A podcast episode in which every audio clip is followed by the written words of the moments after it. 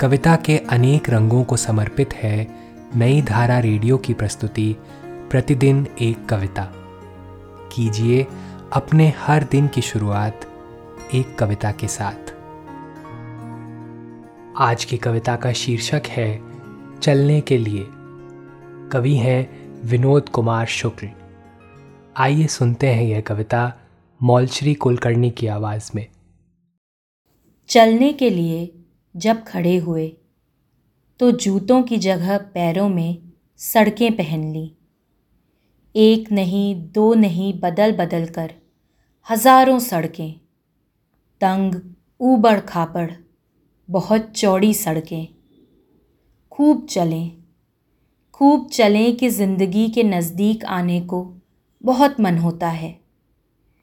वाकई, ज़िंदगी से होती हुई कोई सड़क ज़रूर जाती होगी। मैं कोई ऐसा जूता बनवाना चाहता हूँ, जो मेरे पैरों में ठीक ठाक आए।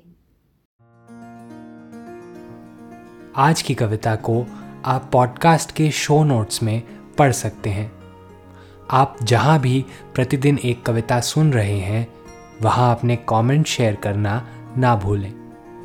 अगर आप चाहते हैं कि नई धारा रेडियो की यह प्रस्तुति हर सुबह आपके व्हाट्सएप पर आ जाए तो हमें इस नंबर पर मैसेज भेजें। Seven four two eight seven seven five three seven six कल एक और कविता के साथ फिर मिलेंगे।